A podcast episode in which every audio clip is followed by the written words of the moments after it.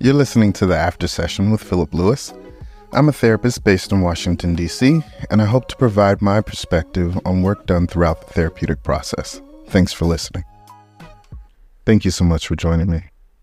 I appreciate it. This question, I didn't send you, but I'm going to ask anyway. You don't have to answer it. It's kind of controversial. I was just thinking about it today because I actually had a full schedule, and most of my schedule was black men and uh, they all have similar things that they're going through. But when it comes to childhood sexual trauma, do you think the view of black men who have experienced sexual trauma or acceptance is different for those of other races? Absolutely. I believe that it's different. I mean, we were brought here, we were bred to produce, to fight, to build, and there's there's expectations, there's there's standards um, in our culture of what it means to be a man, and it's I believe the antithesis of femininity. That's it. So what do I mean by that?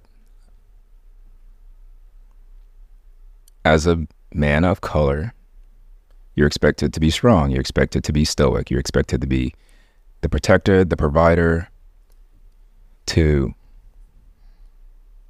not share, not be emotional. And anything outside of those characteristics is considered weak and unacceptable. So it's different for us if you feel comfortable, this question is for anybody, no one in particular. Um, do you mind sharing a little bit about your experience? Sure. Uh, I would say that I had two experiences. One that happened when I was so young that for a long time, I believed it was a dream. And it was, it's still pretty clear as day. And I've had this memory for as long as I could remember. But I just remember, I remember sitting on someone's lap. And I remember a hairy chest, and I remember white underwear. And I remember knowing this person, like feeling like I recognized this person.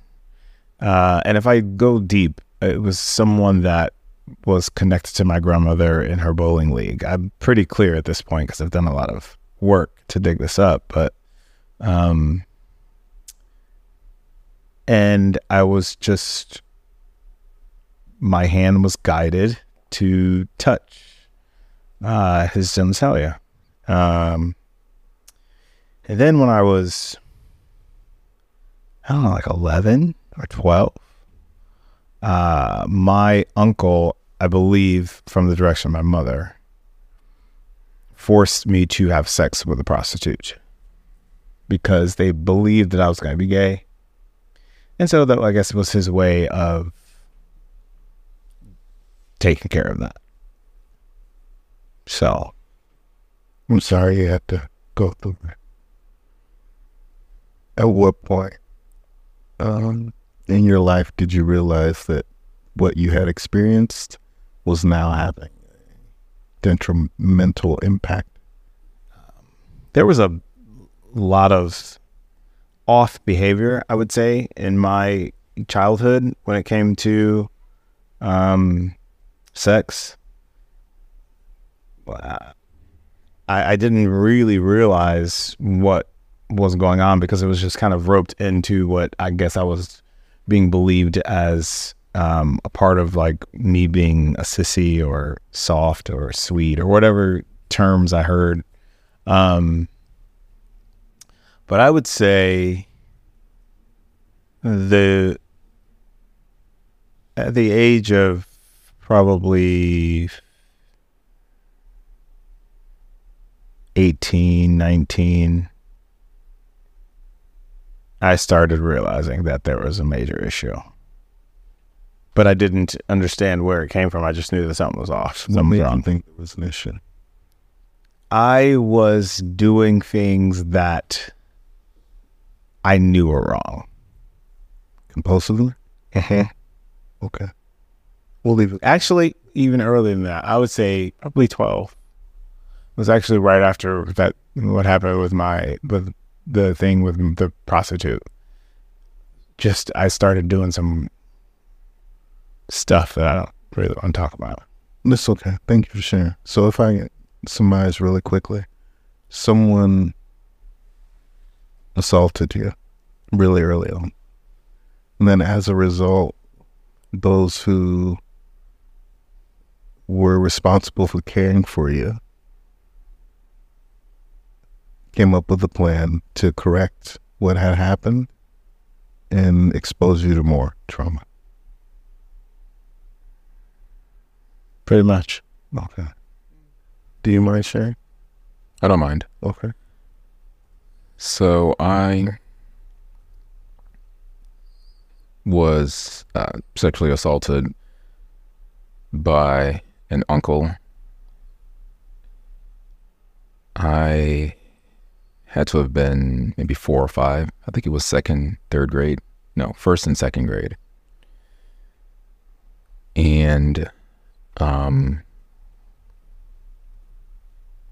this uncle lived with his brother and and his brother's family, you know, my aunt and cousins. We'd spend a lot of time um, at their house because my cousins we were all about the same age, and I don't remember all the details. I just remember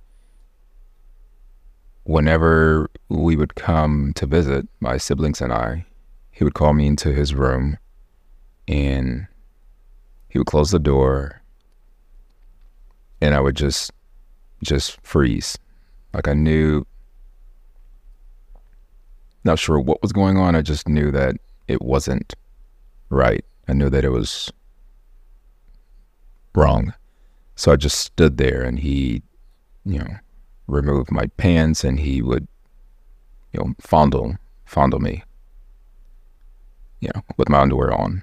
But he would put his hands like,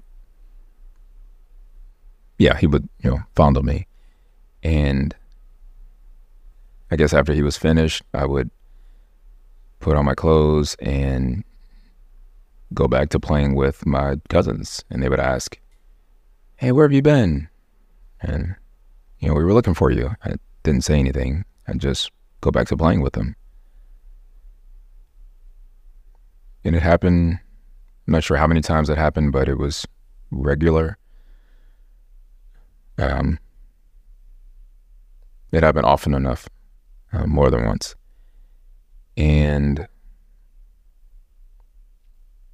I'm not sure when it stopped, but I'm guessing it probably lasted a year or two. You ever blame yourself? Um, there's yes, there's definitely some at the time, not now, but then I knew it was wrong, and I just thought that yeah, I do blame myself. I thought that I did something wrong, so I would get into into trouble if I told someone. So I just didn't tell anyone for many years. What finally helped you to speak up? I was close with my siblings, and I'd say at least, you know, maybe nine, ten years later is when I confided in them. Um, I'm not sure how the conversation came up, but I just felt comfortable, and it was just, and it just fell out. You know, maybe we were talking about family drama, something inappropriate happening, and maybe that brought it up because a lot of inappropriate conduct and language regarding sex in front of children was, you know, we were introduced to it early. Not uncommon to hear, how many girlfriends do you have? You know, you see that girl, what do you like about her? You know, just objectifying, you know, girls. And this is coming from my adult cousins, male cousins and, and uncles. So I knew it was inappropriate, but just went along with it. Mhm. Language, just because that that was the expectation if you're a boy in our family. Mind sharing about your experience uh, speaking up about what happened to you? I think the first time I ever said anything was in, I was an adult. I was 20. Uh, it was the first therapy session that I ever had. Um, because my behavior was just so just out there that I, I knew I knew I had to talk to someone and I didn't have I didn't feel comfortable enough talking to anyone in my family about it. Um it was the summer before I went to school in Kentucky. That first therapy session. And that's when I first talked about it. And since then I've brought it up to my grandmother m- maybe once. So I don't know that I've ever even told my mom. But I haven't really talked to a lot of people about it in my family. Can I ask? I've been a, I've been in therapy for over a decade. I've had an opportunity to evolve and grow and learn. Uh, and my family is not in a space and place to have evolved conversations about mental health, um, triggers. They're just not. And so instead of putting myself and them through that, it's just not. I just don't have the desire to do it. Has it been hard to carry all of this this whole time on your own without the support of a family? Instinctually, I want to say no. Okay, Um, that's fine. But if I were to think about the the symptoms to the real issue when it comes to my behavior, then absolutely it has not been easy because I've created a lot of my own issues just out of my behavior. And if I, and obviously, if that didn't happen, I, I don't, well, not obviously, but I assume that if that didn't happen, I would not have had some of the um, challenges and issues that I've had throughout my life. Do you think the misconceptions or stereotypes about male sexual assault survivors or trauma impact your willingness to seek support from your family? I don't think it had anything to do with me not telling them. I just don't. There's just not a. Um, our conversations are not that elevated. Have you encountered stereotypes and misconceptions in general? Uh, I don't necessarily have very many personal stories to tell, but I've witnessed them. Uh, and if I You probably don't have any personal ones because you probably haven't talked to anybody about it. Right. The only person that I've talked to about this is a professional. What about you? Oh yes, um, no doubt that the sexual trauma, inappropriate behavior, incest, very much existed or exists in my family, and I knew at a young age that there were certain topics that were just not up for discussion. So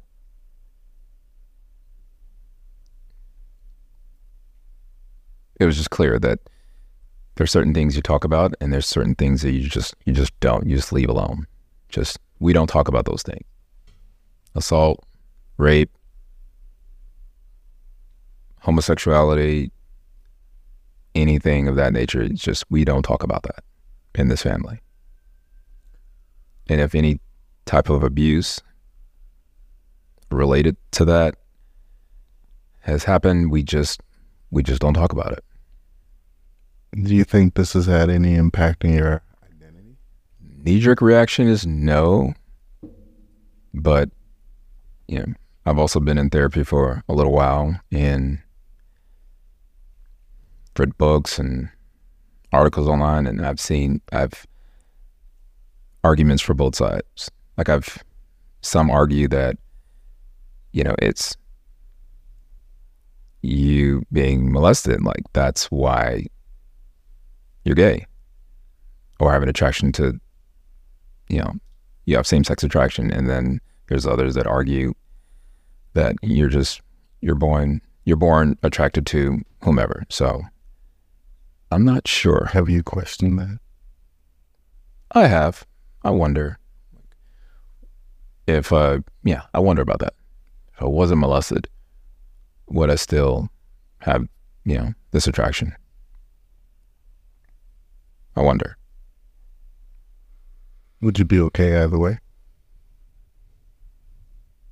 Sure. I'm pretty content with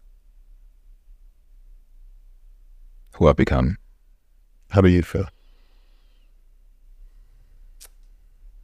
I, I, I, I, I don't even know how where to go to even find the answer to that question. I have been so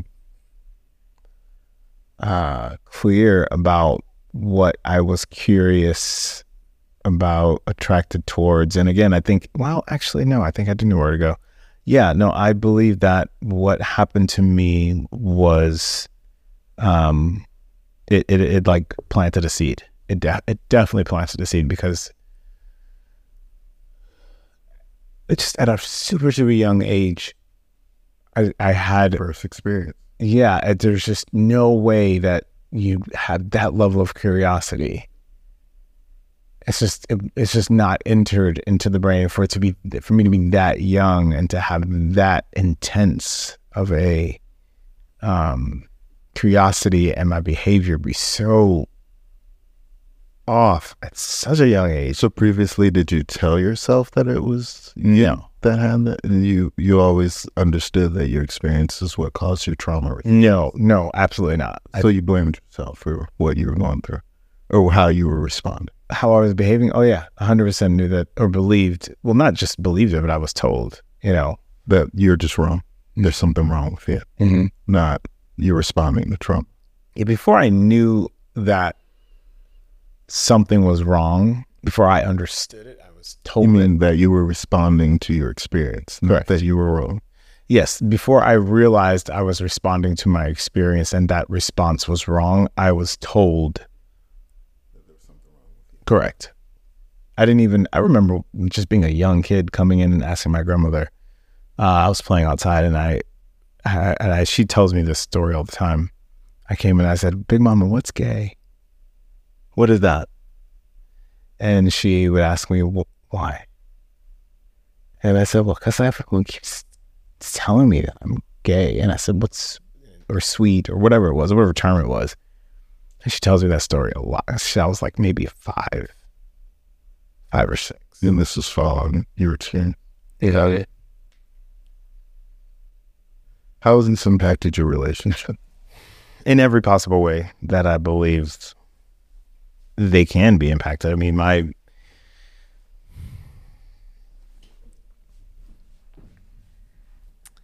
my, the basis of how I engage with another male is altered f- because of the first memory of male engagement was what it is. I didn't have any brothers, I didn't have a dad, I didn't have any uncles, I didn't have any male like m- mentors. to guide me or growing up. I grew up a lot around uh, all women.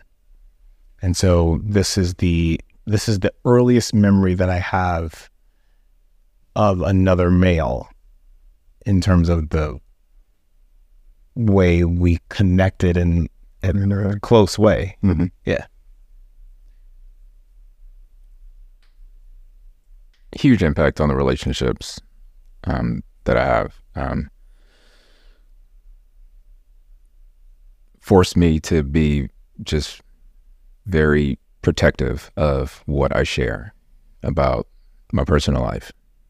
It takes, you know, I tend to just fly solo, be alone, just in my head, my own thoughts. Like it's it's difficult for me to create relationships and especially um, middle school, high school, you know, with other guys. Maybe I just had this distorted perspective on on guys um, that not to be trusted. Well, he doesn't trust yourself and trust other people. Trust other people. Don't trust other people. People will let you down.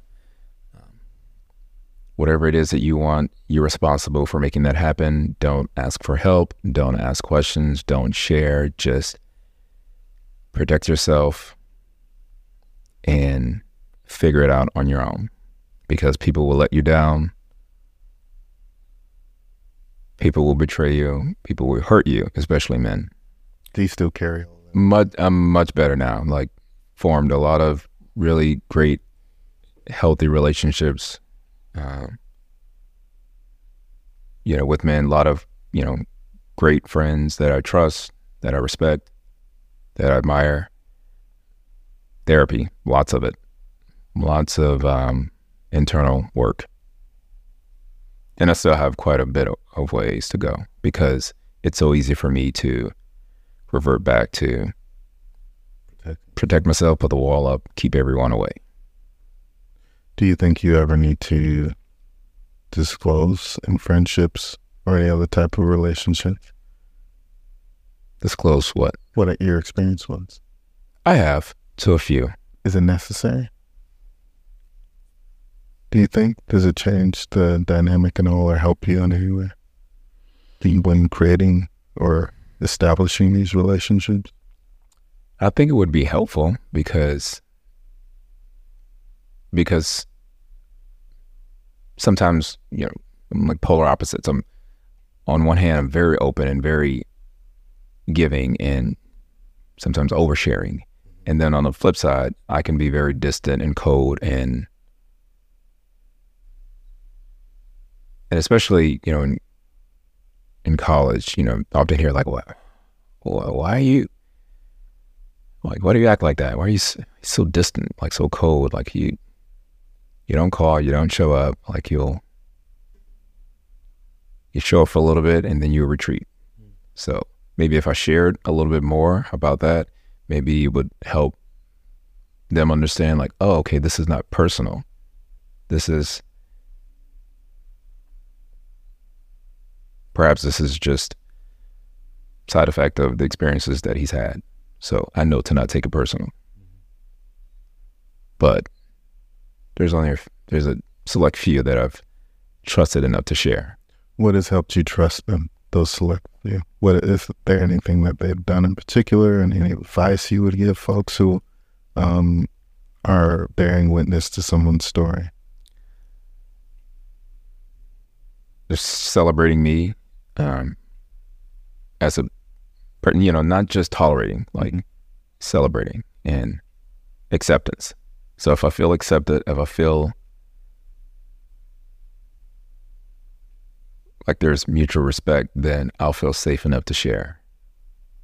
But again, in our culture, black culture, there's certain, you know, it's it's talking about heavy topics like that makes people uncomfortable. The default is just let's just crack a joke and let's move past it. Not let's go there. So most would rather, or in my experience, you know, the people in my circle, they'd rather just joke about it, you know, nervous laughter, and then let's just change, change the subject instead of going there. Because, yeah. Let's talk about shame and guilt. Have you experienced a lot of that as a result of what you went through?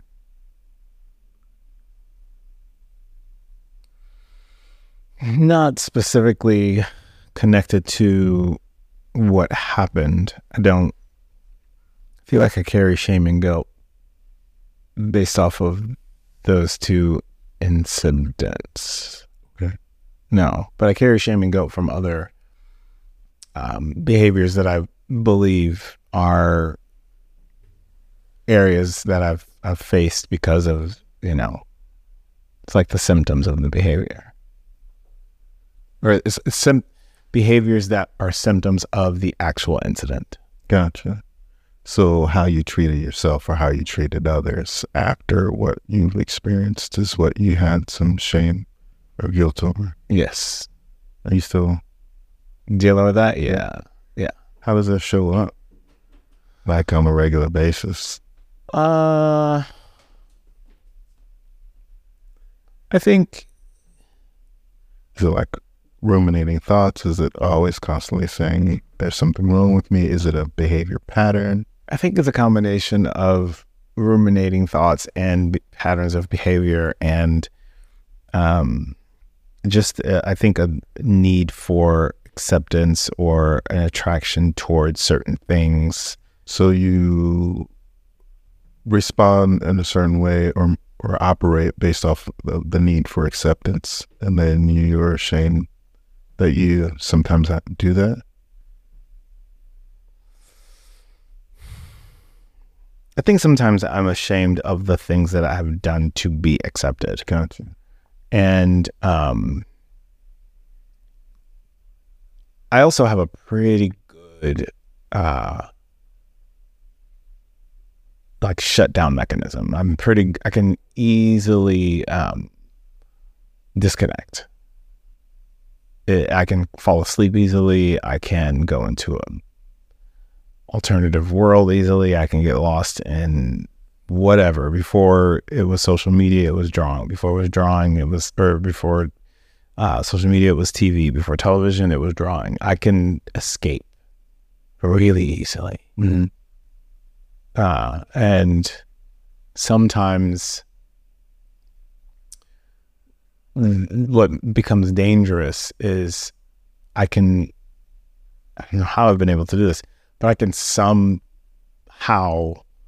live in a fantasy world and the real world at the same time. In order to survive, you had to learn that skill. Yeah. But it's dangerous because I'm not presently in either. So I can miss really important stuff. So you still carry a lot of emotional pain. Yeah. Which is why you aren't present in either. Mm-hmm. Thank you for sharing that. I appreciate it.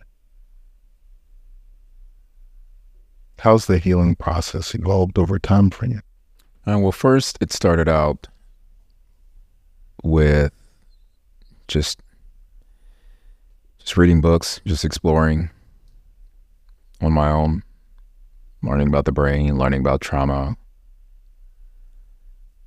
coping mechanisms, and at first it was just performance. Do well in school, have a great career, make money, then that will that will make everything okay. That'll that'll help me heal. Until it didn't. So overcome. Overcompensating. Yes. And then it was um, then therapy and and and I've since added to that, added um, exercise and mindful meditation and journaling to help. So, a lot less guilt and shame than I used to carry. Actually, no, I think there's maybe a little bit of guilt, Mhm. Very little shame that I carry. More guilt. Guilt, like did something wrong, like could have spoken up sooner, could have told So you were responsible for what happened to you? I That's how you internalized it. that's how I internalized it. Made the assumption that they're they're too underdeveloped, unevolved to you know have these types of big conversations. So, well, you're the one who's read books. You're the one who's been in therapy. So it's up to you to bring light to this, to help perhaps jumpstart healing.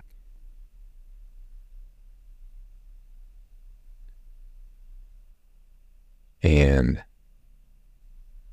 the response has been rough.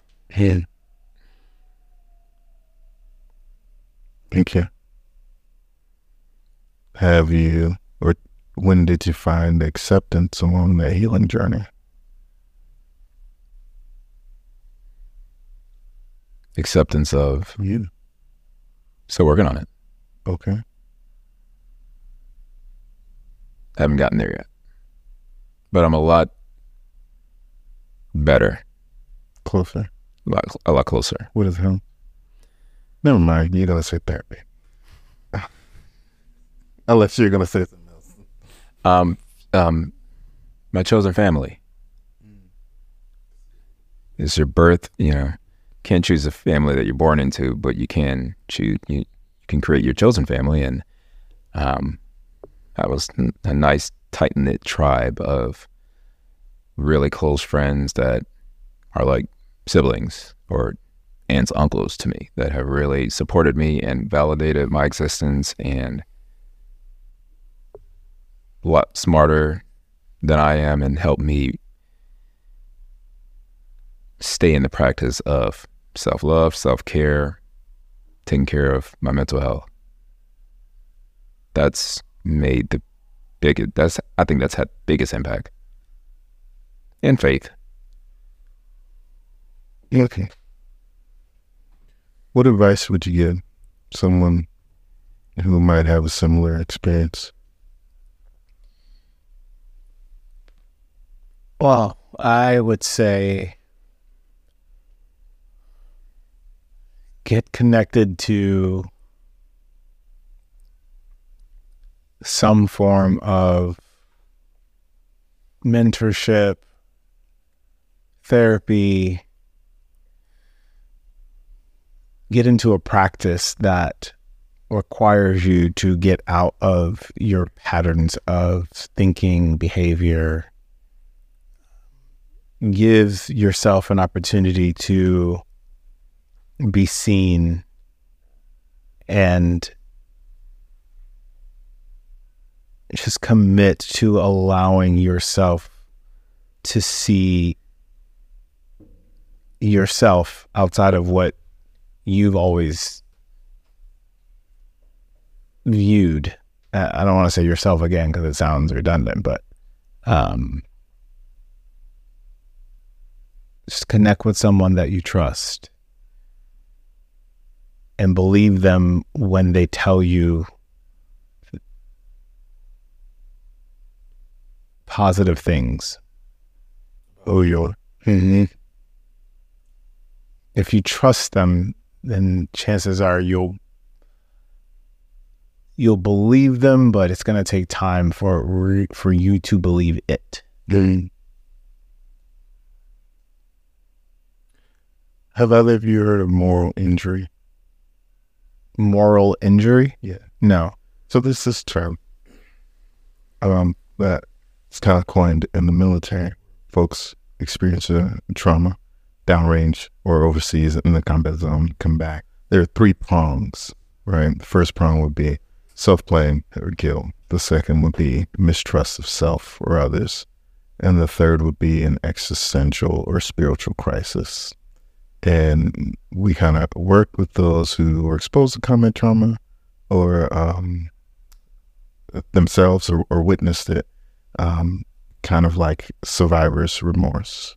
Um, there's a reason why this is all happening, and that reason is probably me. So I always like compare this almost to, and no offense to anyone in the military. Obviously, I'm still serving. I'm in the military, um, but I compare it to to surviving uh, a war, like some harm to your body and to your emotional state, your physical and emotional capacity to live, to thrive has been disrupted because of what what took place. And a huge part of the healing process, I think, is getting over the moral injury of it, the blame, the trust, and the crisis that happens afterward. Does that resonate with people? Yes. And definitely relate all three, all three because, yeah, when it happened, didn't really know what it was until I, 10 years later, when I told someone.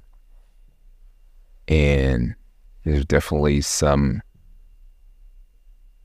guilt there because you're exposing the family, you're going to cause trouble now. And we're such a close knit family family above everything else has been, you know, drilled into us. And now you're like you sharing this, you know, is going to have a negative impact on the family closeness. So, and as you said, existential or spiritual or spiritual like type of event or crisis. Yes.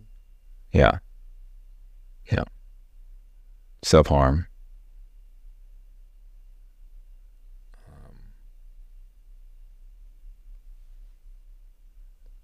Yeah, that's happened a couple times. Just has it impacted your faith? Faith in what? Faith in general. Um, it has. It it ebbs and flows sometimes I I'm reminded that there's still good people out there in the world and you can trust and, and it's totally okay to to be vulnerable and and other times it's like no you're on your own whatever it is that you need you're responsible for creating mm-hmm. So kind of the ebbs and flow. You look like want to know something. And it's just sitting and it just kind of putting some dots together based off of some things that I have seen and know of him and his relationship with his family. It's like it's a few light bulbs that have been gone off today mm-hmm. during this conversation. What motivates you to share your story publicly on a podcast? Well, I first and foremost, you're um, one of those people that I trust, and oh, damn, that's a lot of weight. Well, thank you for that. Well, it's true. Okay. Um, and the um, the opportunity to get in conversation about deep personal um, things that have happened or could be impacting my life right now, I tend to um, lean into because at this point in my life, I am pretty interested in a shift. And so whatever can get me there, I'm down. Don't really have any like fear at this point. Thank you. Sexual assaults is a severely underreported crime, and male survivors, particularly black male survivors, are less likely to report their experiences due to cultural, societal, and institutional barriers. According to a 2010 report by the National Institute of Justice, black men are less likely to report sexual assault than other men of racial or ethnic groups. Furthermore, black men who do report are less likely to receive the support and services they need.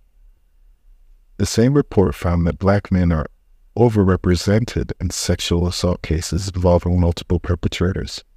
Additionally, black men who are incarcerated or otherwise involved in the criminal justice system are at a higher risk of experiencing sexual assault. It is also worth noting that the intersection of race and sexual orientation can increase the risk of sexual assault for black men who identify as gay or bisexual.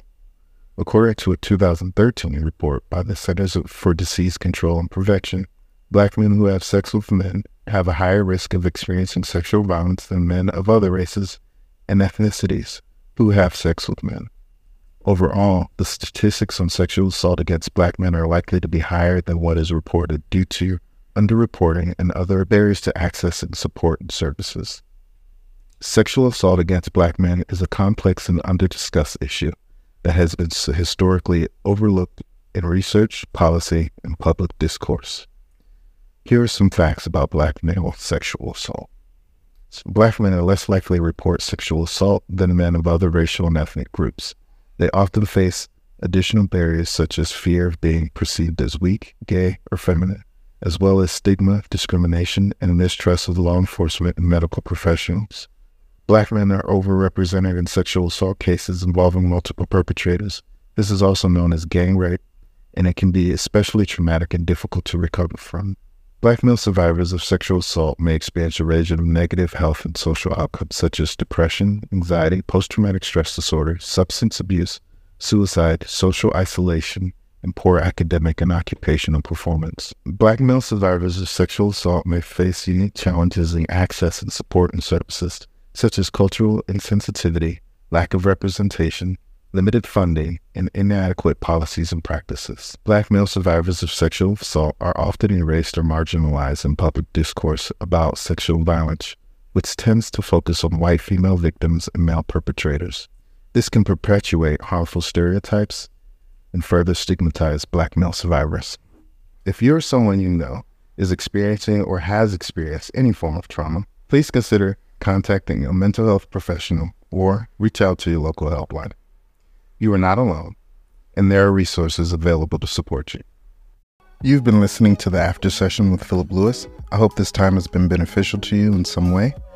If you like some of the topics discussed, you can visit lewiscounseling.org and click on the After Session, or follow me on Instagram at the After Session underscore. If you are interested in starting your therapeutic process or engaging in a protocol or technique referenced, please make sure you contact your mental health or medical provider. This podcast has been produced by Logan Wesley. You can follow Logan at onelawmusic.com or on Instagram at the number one LAW underscore music. Thanks for listening. Be good to yourself.